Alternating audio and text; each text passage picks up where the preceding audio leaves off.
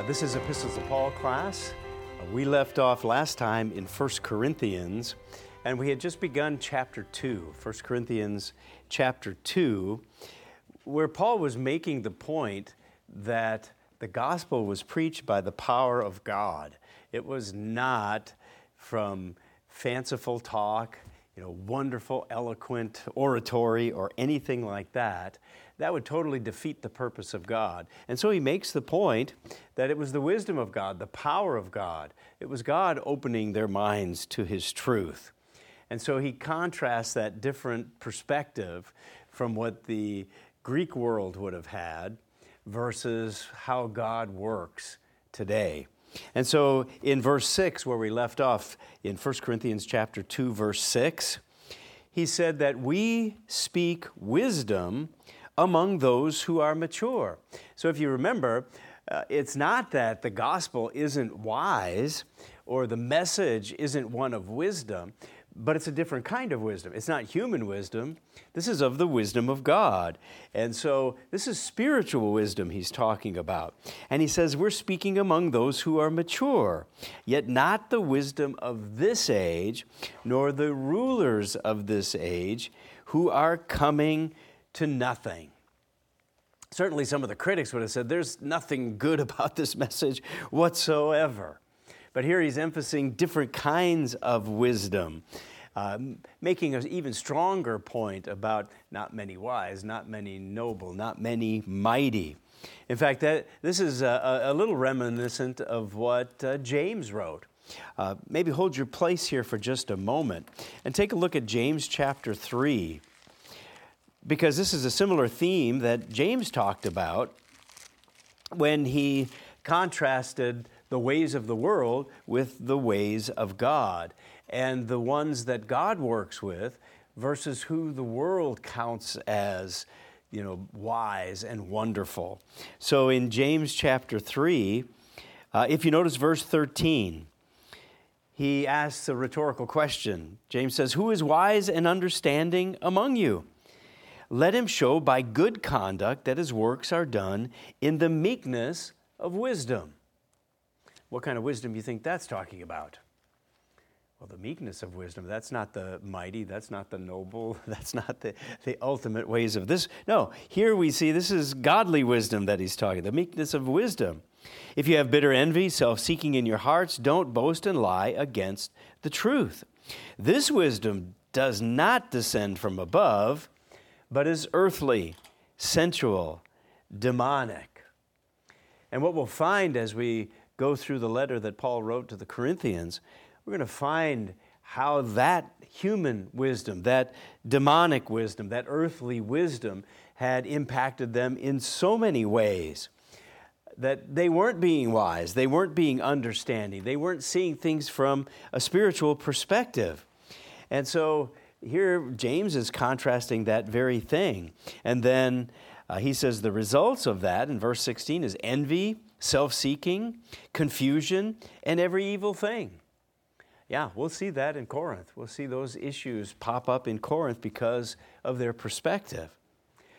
But Paul contrasts that, like James does here in verse 17. He says, The wisdom that's from above, godly wisdom, spiritual wisdom, is pure, peaceable gentle, willing to yield, full of mercy and good fruits, without partiality and without hypocrisy.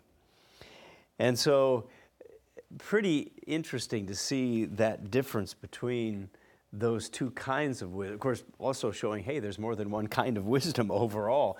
And the challenging thing is, sometimes we look at the life around us, and that worldly wisdom it seems to work sometimes. Seems like people can get ahead sometimes. Sometimes those that base their life on worldly wisdom seem to benefit from it.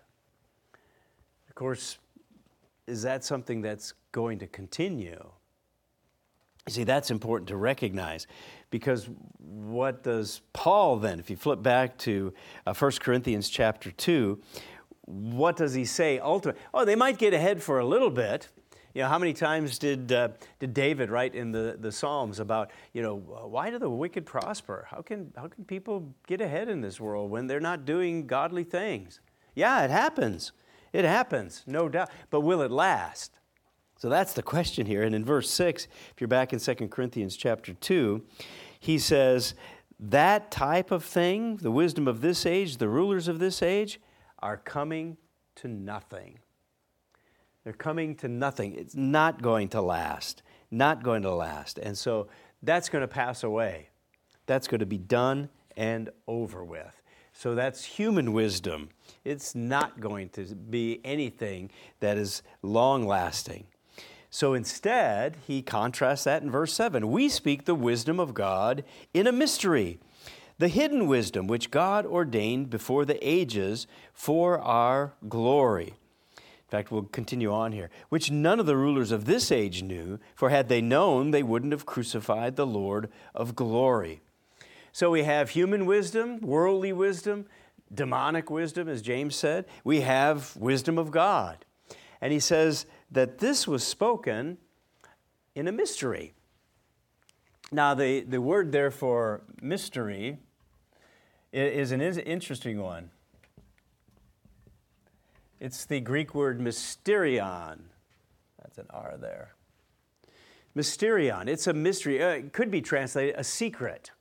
A secret. So there is secret wisdom that God shows.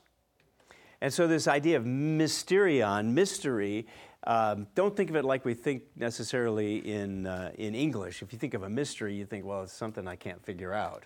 I can't understand it. Yeah, in a sense, this is true, but what this is pointing at is the fact that a mystery, a mysterion, is something that has to be revealed to know the truth. So you can know the secret, you can understand, but God has to reveal it. And so here, what is Paul saying? We speak the wisdom of God in a mystery. Yeah, God has to open your mind. It's hidden wisdom. God has to reveal it. It can be revealed, but God has to reveal it in order to understand it. Otherwise, people don't get it. They don't understand. And so he makes this point this is the way that it was from the start. This is the way that God intended it. He ordained it that way. And so, did the mighty, did the wise understand it? He says, no, none of the rulers of this age, they didn't get it. In fact, to such an extent that the only hope that they have, they killed, they crucified. The only hope that any human being has is through Jesus Christ. And they crucified, it says, the Lord of glory. They killed the Christ. And so we find that this wisdom that comes from God is something that He has to open our minds to His truth. And so, no wonder he says this in uh, verse 9. He says, As it's written, eye has not seen, nor ear heard, nor have entered into the heart of man the things which God has prepared for those who love him. So here he uses a little bit of a quotation uh, if you've got a middle reference Bible, it, it, may even refer to that. Or if your uh, Bible is offset when it's quoting different sections of Scripture, uh, my reading Bible here is kind of like that. Uh, here you may have a reference to Isaiah 64 4. Uh, not an exact quotation, uh, but one that takes the idea from Isaiah 64 that people don't perceive by the ear, they don't understand. That's not it. And so it's outside our ability, outside of human reasoning, outside of even he's saying human faculties, hearing and seeing. Uh, you're just not going to get it. You're not going to get it. And so when you look at this, wow, eye hasn't seen, ear heard, or entered in the heart of the man the things which God has prepared for those who love him. So, is that telling us then you can't understand. Well, can I understand or not? It almost makes it seem like, nope, there's no way you're going to get it. Well, that's true unless God reveals the mystery, unless God opens our mind to his truth. So look at verse 10. It's not that nobody can understand. He says, but God has revealed them to us through his Spirit. So outside of physical capabilities, all right, well, where does that leave science? Science going to discover this? He says, nope. Can you measure this? No. No, this, that's what science does. Science measures things. That's basically what science is all about. This is not something that, uh, that you can measure. And so we recognize science limits. It's not that science isn't valuable, it is, but outside of the physical universe, they're not going to understand spiritual things. And so this is outside that ability of human thinking just to discover it all on your own. No, God has to reveal it. Does that sound a little bit like what Christ taught? He taught a similar thing. Hold, hold your place here. Let's just remind ourselves what Christ talked about in Matthew 13. If you go back to Matthew chapter 13, uh, verse 13. Matthew 13, 13. Uh, if you remember the scenario, disciples come to Christ and they asked him a question. Hey, you tell a lot of stories. Why are you doing that? Why do you preach in parables? Was the question. And that's where verse 13 of Matthew 13 uh, begins to receive an answer. Christ was asked by them, Why are you speaking in parables? Verse 13, I speak to them in parables, Christ said, because seeing they do not see, and hearing they do not hear, nor do they understand. And then he makes quite a long quotation here uh, from uh, Isaiah once again. So this is from Isaiah chapter 6 mainly. And so he tells them that they're not going to understand. They're going to see, but they're not really going to perceive. And so it's not through human understanding. Christ is basically saying exactly what Paul was saying. Same thing. That if God doesn't open the, your mind, if God doesn't reveal the secret, the mystery, you can read it all you want, but you're not going to get it. You're not going to understand it. And in fact, he comes to the same conclusion Paul did. Remember what Paul talked about, you know, when, when Paul said, I hasn't seen, but God has revealed them to you. Christ says the same thing. Look down to verse 16, Matthew 13, 16. But blessed are your eyes, for they see, and your eyes, for they hear. He says, Assuredly I say, many prophets and righteous men desired to see what you see and didn't see it, and hear what you hear and didn't hear it. But we do hear. We have been blessed. God has been working with us. And so ultimately comes back to that same thought he had a little earlier. Who gets the credit? Well, God gets the credit. You see, there's always a, a little bit of a, a disconnect, you know, uh, if we say, Well, I was just searching and searching and I found the truth. Do you ever have anyone say that to you? I think I've said that in the past as well. It's like, wait a second, did I actually find the truth or did God reveal it to me? Did God show it to me? Yeah, that's really where it's. Yeah, I had to be looking, no doubt, but God is the one that revealed it. So head back to 1 Corinthians and we'll recognize that. That the means of which God uses to reveal these things to us is also something that, that the Apostle Paul talked about. He says, God has revealed them to us through his Spirit. That's 1 Corinthians 2.10. Uh, and so by the power of God's Spirit, that empowers our understanding. And so the Spirit not only is in us and works with us, even before baptism, it's working with us as God opens our minds. And so the Spirit helps us in that understanding. And at the same time, uh, it's through the power of God's Spirit that even makes the plan, plan possible. It makes it possible. And then he says, uh, verse 10 For the Spirit searches all things, yes, the deep things of God. And so God's revealed them to us. Uh, that revealed word, um, same base word for the apocalypse. The apocalypse. Sometimes, if you look at the last book in your Bible, uh, it may not say uh, revelation, it may just say the apocalypse, because that's the base word that's used there. Well, what is a revelation? Well, it's a revealing. It's a revealing. God has revealed these things. Apocalypsa is the word here, by special divine revelation. I can't learn it, I can't figure it out myself. He's got to reveal it to me. Remember, it's a mysterion, a secret that has to be revealed to understand. He does it through His Spirit that helps us to have that understanding. And yet, he says, the Spirit, uh, the Spirit searches all things, yes, the deep things of God.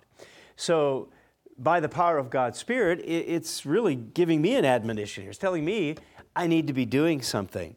So, do I just kind of look for things and try to sort things out spiritually one time and God calls me and now I'm baptized and now, all right, I'm done searching. No, no. Interesting here, the searches word, present tense. The Spirit searches. You know, we claim to have God's Spirit. We should be searchers. We should be searching in the sense that it's saying, God's Spirit leads us to a lifetime of searching, a lifetime of learning, a lifetime of continuing to discover deeper things of God, growing in a closer relationship with God. And so it's, it's a, a, a valuable thing. Uh, it's, it's not to be taken kind of like a treasure. You're searching for a treasure, and once you find it, you're done. No, no, that's not the case. This is a, an ongoing process because as we use and utilize the Spirit of God, we are being converted. We're continuing to be converted. And so I, I, suppose, in a sense, you could say God's Spirit kind of fuels that need, that desire to know more about God, to know more of the way He thinks, to put on the character of Christ. Uh, I, I, think that's, that's the important thing. So we search all things, the deep things of God. You know, kind of like a, a, a, light shining in a tunnel that, um, uh, well, we walked through Hezekiah's tunnel at the feast, which of course is, is this, this underground tunnel that was carved to divert the, the spring there in Jerusalem. And we could have a little flashlight, and with that flashlight, you could kind of see where you're walking. But as you looked down the tunnel, you couldn't see all the way where you needed to see. And so you could see just enough to take the next few steps. And I think that's kind of the idea here that without that light, we wouldn't continue to walk and continue to have things come to our, our seeing so that we, we can continue on. And so I think you can think of it in that, that way that God's Spirit is that light that kind of lights the way. Or maybe you could think of it as um, um, oh, what's the light that kind of reveals different things? Uh, ultraviolet light. You know, like an ultraviolet, a black light. You know, a black light, you turn out all the lights and you get a black light on, it'll, you'll see things kind of jump out. If you, uh, if you smile, your teeth just kind of shine white, you know, because of the ultraviolet light. Um, some scorpions glow in ultraviolet light, which is kind of interesting. So go buy a scorpion and put an ultraviolet light on it, and you'll see it glow. Just, I think it's just, you'd have to check me on that one. I think it's just certain ones will glow. Uh, certain paper will just light up. Uh, body, bodily fluids light up, uh, you know, under black light. Uh, different oils, and it's just wow. There it is.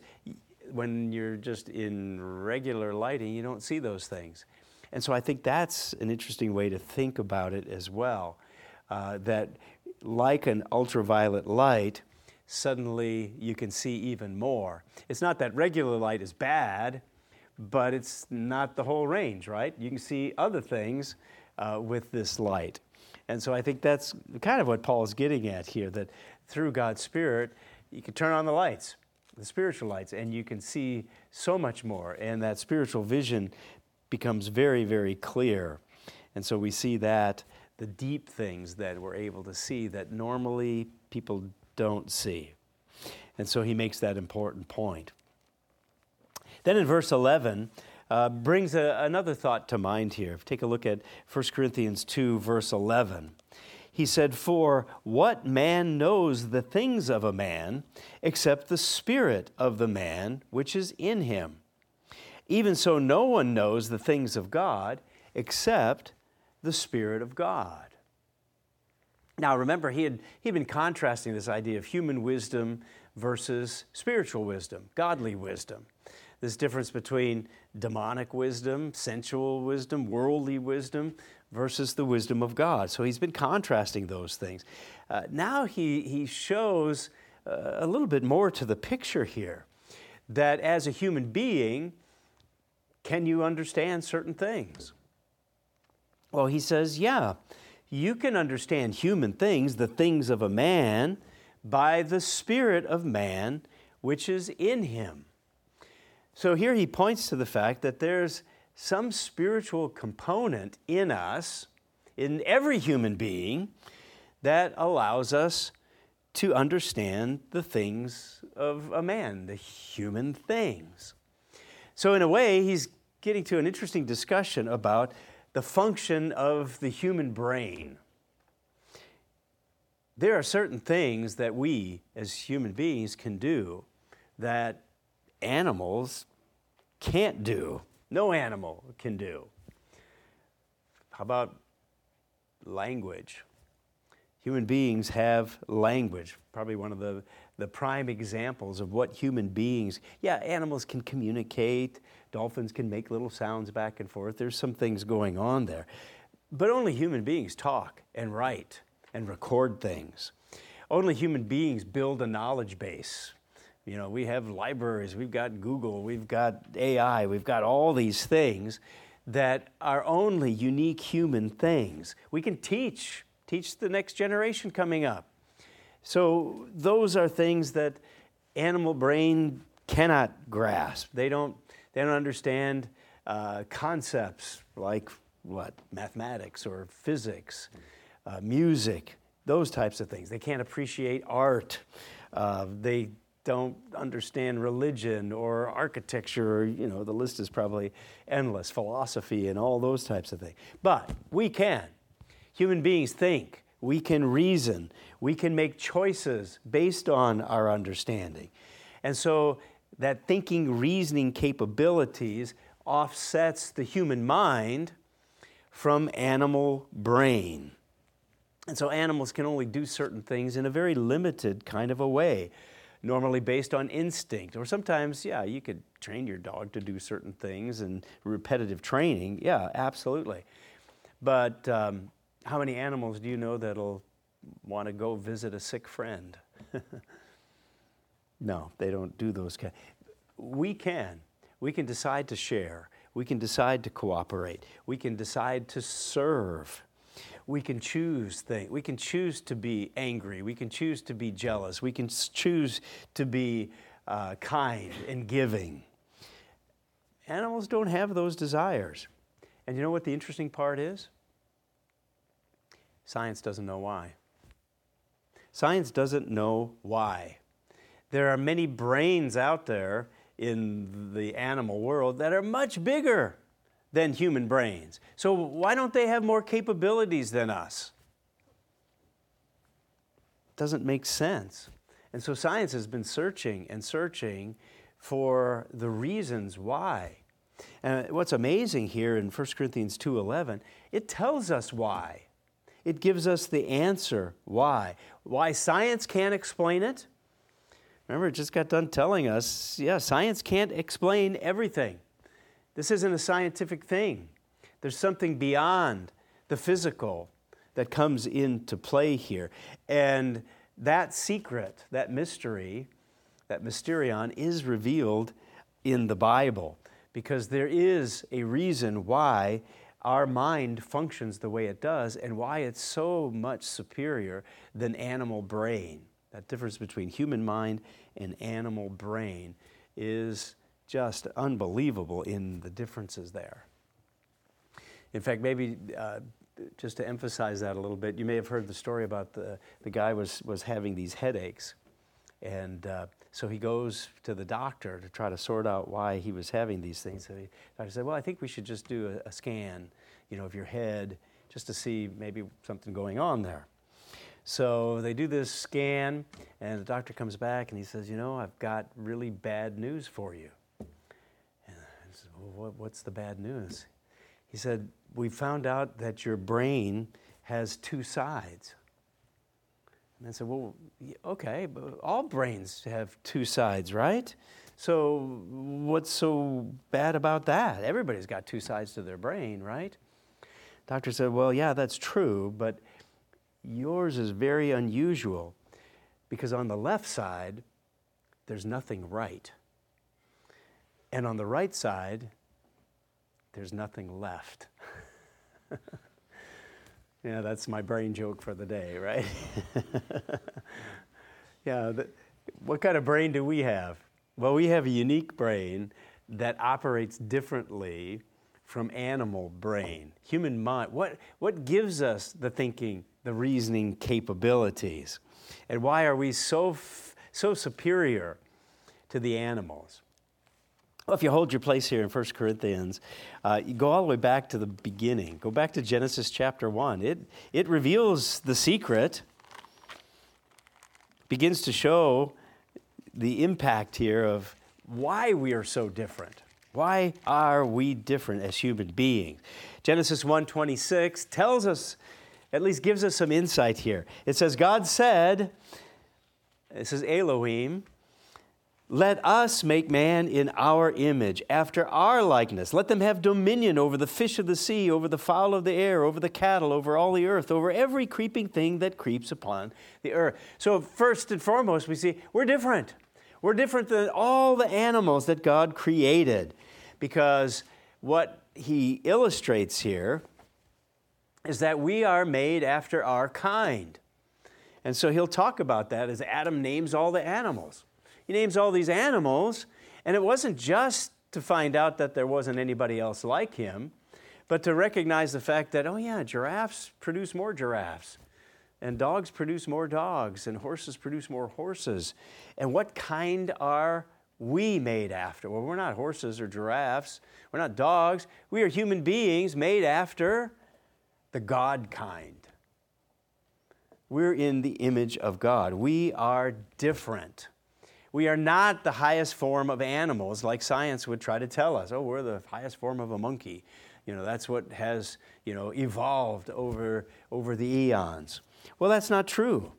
Here we see very clearly, in fact, if you go to chapter 2, look at verse 7. The Lord God formed man of the dust of the ground and breathed into his nostrils the breath of life, and man became a living being. So God was intricately involved in the formation of man. He formed him, which, you know, if you ever were at the feast in Panama City Beach and you formed a sand castle, it kind of takes that kind of imagery a little bit that God formed us. Uh, that personal handling that God had in the creation of man. Yeah, absolutely. And then what did he do? He breathed. Uh, literally, the word there means he blew into his nostrils. He blew into his that sharp exhale of air, whew, blew into his nostrils, and Adam came to life. And so it's it's interesting here that this blowing, sometimes this word is translated wind, wind, Sometimes it's translated spirit. Uh, this word in the Hebrew is the equivalent to the Greek word pneuma. Pneuma. And so here we have this breathing that has this sense of breath or air or wind. And we recognize God breathed physical life into Adam, which also entailed the component that allowed him to think and to reason. And so, this breath, it says he became a living being. By the power of God breathing into him, he became a being that now could think and to reason. Not just a living being like an animal, but there's more to it than just that this idea of breath and spirit have a connection, especially with what we read in 1 Corinthians uh, 2.11, where he said there was a spirit in man. We can see that a little bit clearer if we look over to the book of Job. Take a look at Job for just a moment. In Job chapter 32, Job chapter 32, if you get to the Psalms, it's going to be just before that. Job chapter 32 refers to this, this idea of God breathing into man, not just life, but something more than that. What Paul referred to, this spirit, is what Job also refers to. Uh, here's that word for breath once again that we, we read about earlier in Genesis. Job 32, notice verse 8. Job 32, verse 8.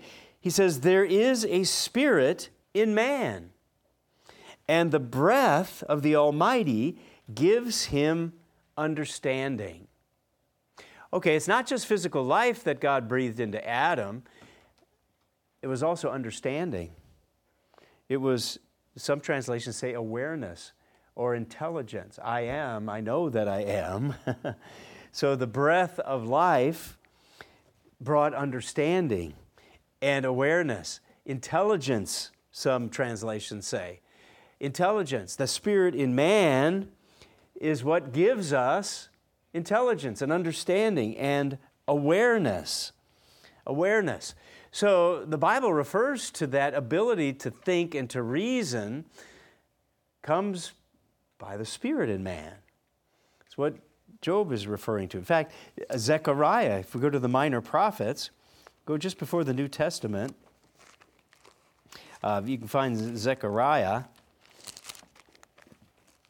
And uh, in this, this uh, prophetic statement that Zechariah makes, uh, is interesting that he brings this word from God, and as he's describing the God that he's bringing this burden from, this prophecy from, he describes God a little bit before he gets into uh, his prophecy. And it's interesting in his description here of God how he refers to him. Uh, notice uh, Zechariah 12, verse 1. He says, Thus says the Lord against Israel, thus says the Lord, who stretches out the heavens. Yeah, God's the creator. He lays the foundations of the earth. Yeah, that, that's what God does. He made everything. But then he also says, and he forms the spirit of man within him. God is the one that forms the spirit of man in us. What is the spirit of man? Well, Job said it's what gives us understanding. Paul says, How do you know the things of a man? How do you know things human? How do you think? How do you reason? He says, it's only by the Spirit in man. So, God has put a spiritual component in every single human being so that they can think and they can reason. I mean, is there any wonder why science can't find it? How do you, how do you measure a spiritual component? You can't. you can't measure spirit, it's not, it's not physical. And so science is trying to figure this out, but they just can't come to it because it's something that can't be measured. God says it's by the spirit of man. And so God has put this spiritual component in us to think and to reason and have that awareness, to create. All of that comes by the power that God has put in us, this spirit in man. Now, don't get me wrong, some misunderstand the spirit. You know, we read all the way back in Genesis uh, about God breathing into man. Some people think, oh, well, that must be an immortal soul. God has put the spiritual component of an immortal soul in you. No, no, that's not the case at all. Some confuse the spirit in man with the immortal soul. That is wrong. That is not what Paul is saying. That's not what Job was referring to. That's not what Zechariah was prophesying about. No, not at all. In fact, we know that to be true. Uh, let's just look at one example. If you look at Ecclesiastes, okay, if you go back, get before, get, got to get back here. Yeah, I got the Psalms. Now I went too far the other way. so we get to Ecclesiastes, get just past the Proverbs. There it is. We get to Ecclesiastes. Look at Ecclesiastes 8 8 we recognize something very important here about this spirit in man.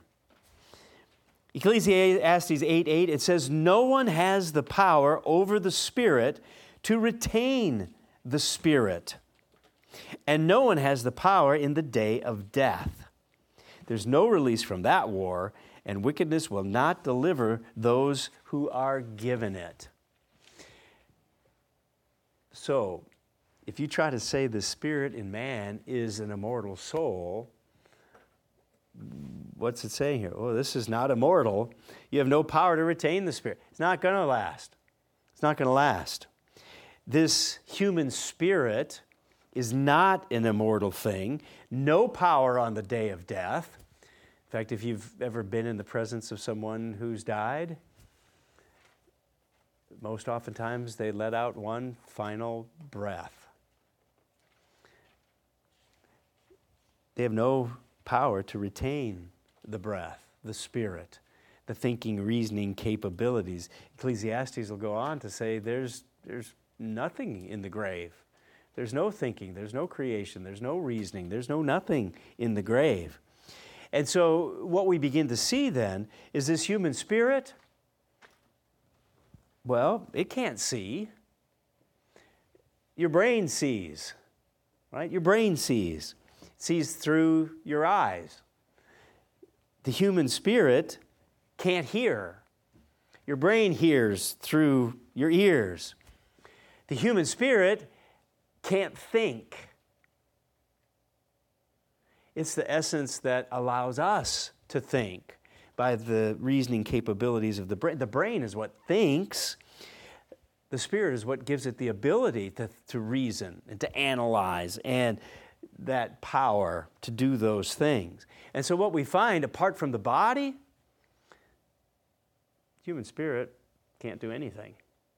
It just, it's gone. when you die, it just like the wind, it's gone. It's gone. It can't think of it. So this human spirit has no consciousness apart from the body. You could even see that in human beings today. If you're in a, uh, an accident, you have a traumatic brain injury, yeah, you lose your thinking, reasoning. You have to have a reasonably healthy brain to be able to even to think and to reason and to analyze and all these things, which speaks to that very same point. Um, and so, uh, Ecclesiastes 12 even talks about the breath goes back to God who gave it. And so when we die, Ecclesiastes 9:10 says we don't have any any awareness of anything. And so that tells us a couple of things. This spirit in man is a spiritual component that can't be measured by science. It also tells us that without a brain, it's nothing. There's nothing there. And so that becomes very important. That offsets us then in such a huge way from the animals. So, what would happen if you're just a human being without the spirit in man, without the capabilities to think and to reason? We have any examples of that? Actually, there is. I see some hands up.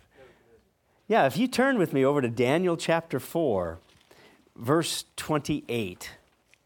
Daniel chapter 4, verse 28, we have a very interesting example of the difference of a man with the Spirit in man and someone that doesn't. That doesn't. So take a look at the book of Daniel, Daniel chapter 4, and in verse 28. Daniel chapter 4, verse 28. Here we find King Nebuchadnezzar, very proud of himself. It says, This came upon King Nebuchadnezzar at the end of 12 months. He was walking about the royal palace of Babylon. The king spoke, saying, Is this not great Babylon that I have built for a royal dwelling by my mighty power and for the honor of my majesty? Well, he wasn't too self fulfilled here, was he? yeah, he was pretty confident in himself. Well, what happened? Verse 31 While the word was still in the king's mouth, a voice fell from heaven King Nebuchadnezzar, to you it is spoken, the kingdom has departed from you, And they shall drive you from men, your dwelling shall be with the beasts of the field. They'll make you eat grass like oxen. Seven times shall pass over you until you know the Most High rules in the kingdom of men and gives it to whomever he chooses. That very hour, the word was fulfilled concerning Nebuchadnezzar. He was driven from men and ate grass like oxen.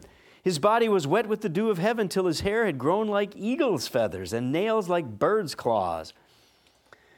So he's acting like an animal now. Now, was it just because they drove him out? Or was there more to it than that? Well, verse 34.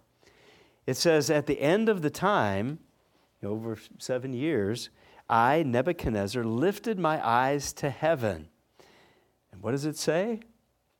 My understanding returned to me. As an animal, he didn't have understanding. It was gone. It had been taken from him. If you read this in the New Century Version, it says, I could think normally again. New Living says, My sanity returned to me. The message says, I was given my mind back. I was given my mind back. Yeah, interesting that the Common English Version says, My mind was healed. My mind was healed. Then it says, I bless the Most High, praise and honor him who lives forever. His dominion is a last, everlasting dominion. His kingdom is from generation to generation. Uh, in fact, skipping down, look at verse 36. He says, at the same time, my reason returned to me, and for the glory of my kingdom, my honor and splendor returned to me.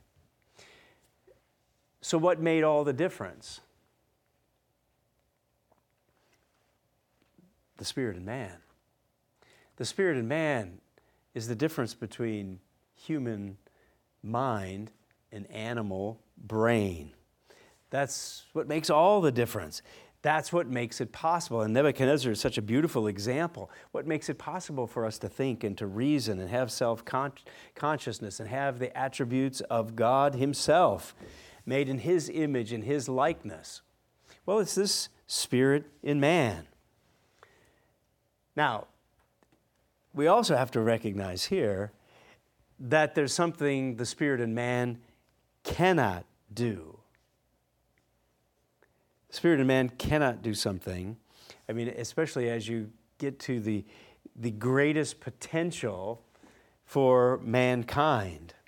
I mean, even though the spirit in man is a spiritual component that science can't measure, what we begin to realize, if you want to turn back to 1 Corinthians chapter 2, verse 11, it begins to highlight that. Paul begins to show there's something that the human spirit cannot do of and by itself. Yes, it can help us to think and to reason and understand things. But Paul says in verse 11, What man knows the things of a man except the spirit of the man which is in him? That's how we think and that's how we reason. But then he says, Even so, no one knows the things of God except the Spirit of God. And so Paul is telling us here just as the human spirit gives us human understanding, the ability of the mind to think and to reason, it's God's spirit that gives us godly understanding. So there's a whole nother spiritual component that Paul references here to point out the fact we're not just the highest form of an animal, we are of a different kind. We are of the God kind. But to reach our full potential, we can't just have the Spirit in man, we must have the Spirit of God. So, next time we'll delve into that concept of the human spirit with God's Holy Spirit and how that works and how they can work together.